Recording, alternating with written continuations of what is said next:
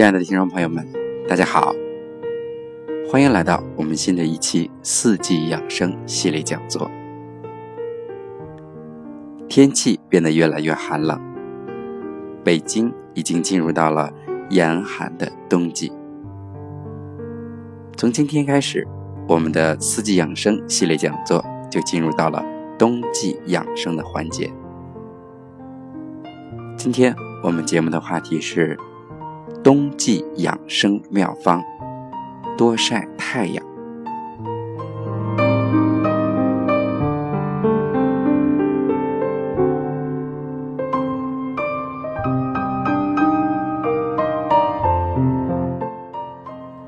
立冬以后，日照减少，阴天增多，因此民间有“春阳贵如金”之说。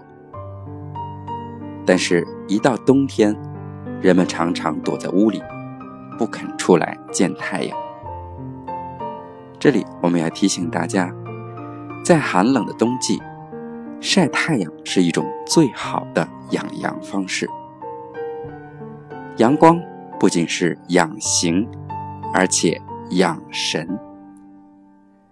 养形就是养骨头，对于养神来说。晒太阳有助于修炼宽广的心胸，所以冬天最好多外出走动走动，坚持每天晒太阳三十到六十分钟，对人体非常有好处。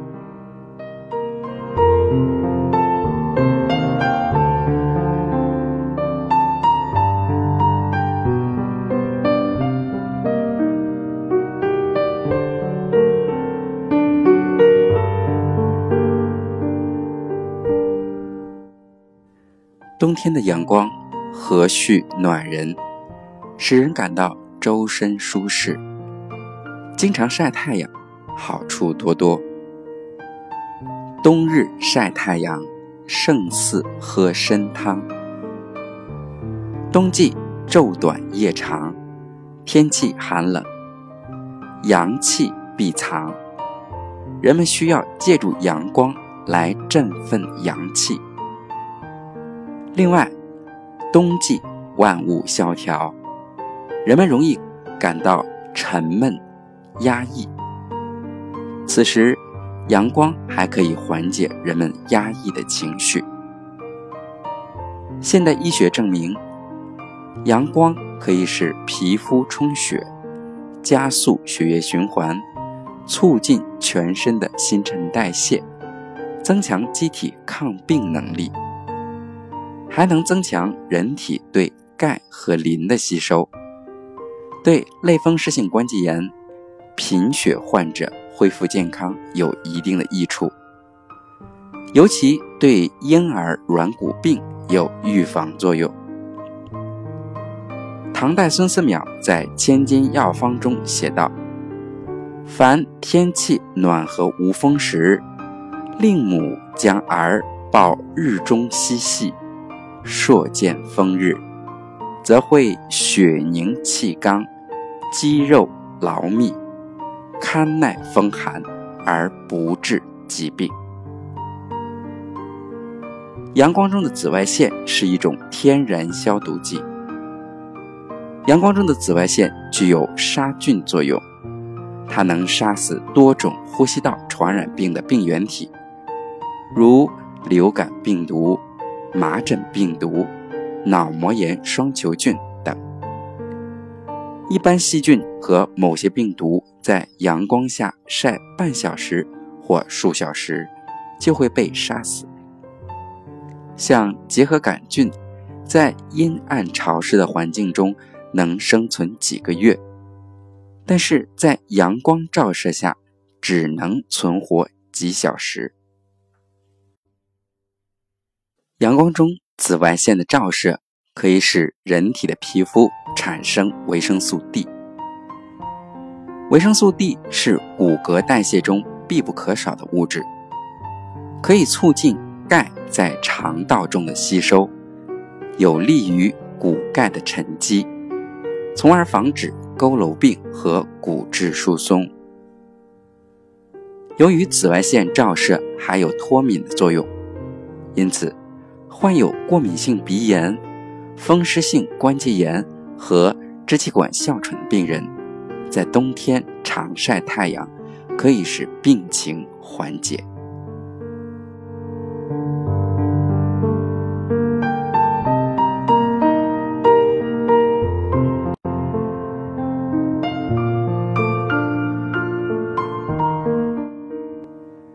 日光中的可见光线以及红外线，可以使皮肤组织受到温热的良性刺激，促使表皮血管扩张，活跃细胞的新陈代谢，改善皮肤组织的营养状况。多晒太阳还可以延缓衰老。有研究表明。经常沐浴阳光的女性，比少晒太阳的同龄女性，生理上更年轻，衰老进程延缓五年。因为人体白细胞端粒长度与寿命密切相关，当端粒短的不能再短时，细胞就不能再分裂并死亡。多晒太阳能够帮助人体合成更多的维生素 D，从而使白细胞端粒保持较长的长度，有助于延缓衰老。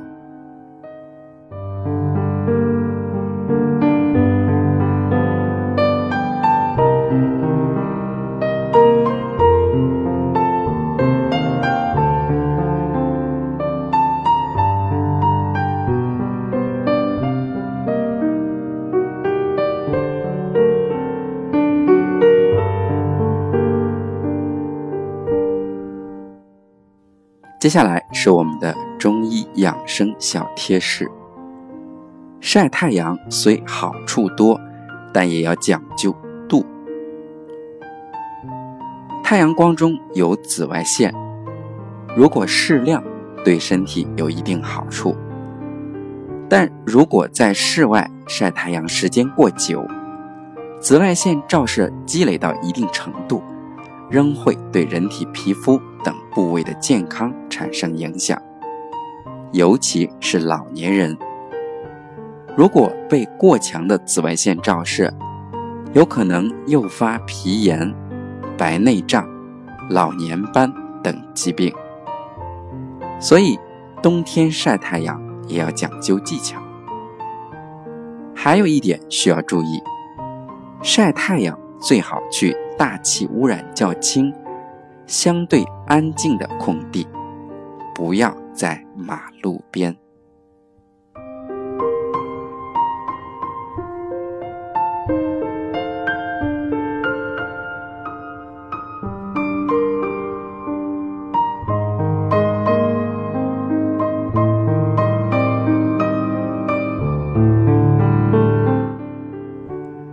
节目的最后。依然是我们的问答互动时间。今天我们要解答的问题是：成年人一般抵抗力比较强一些，忙的时候也顾不上晒太阳。那么，不同年龄的人该如何晒太阳呢？日常生活中，人们觉得晒太阳是再简单不过的一件事情了。有些中青年人。甚至没有想过要晒太阳。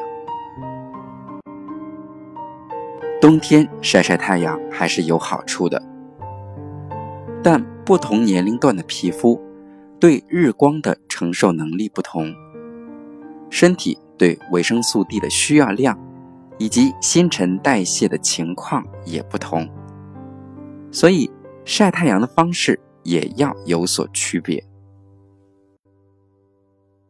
正午紫外线的强度最大，所以老人应选择在早上十点前以及下午四点后的阳台或空旷场所晒太阳。每天晒一个小时，每次二十到三十分钟即可。最好能够边晒边走动，以利于身体吸收阳光。但患有白内障的老人应注意，不要让紫外线直接射入眼睛，最好戴一副防护镜。中青年人的身体新陈代谢较强，钙质流失比较快，需要补充较多的维生素 D，所以晒太阳时间比较长为好。每天一到两个小时左右为宜，可选择在阳光下活动。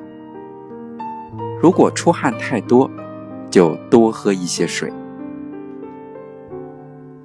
少儿处在身体或成长发育的关键时期，需要大量的维生素 D 来辅助身体吸收钙，所以要多晒太阳。避开正午十二点至下午四点的阳光，其余时间都可以让他们在阳光下玩耍。婴幼儿皮肤娇嫩，很容易被阳光灼伤，所以要选择微弱的阳光，不要被太阳直射。每天一小时，每次十五到三十分钟为宜。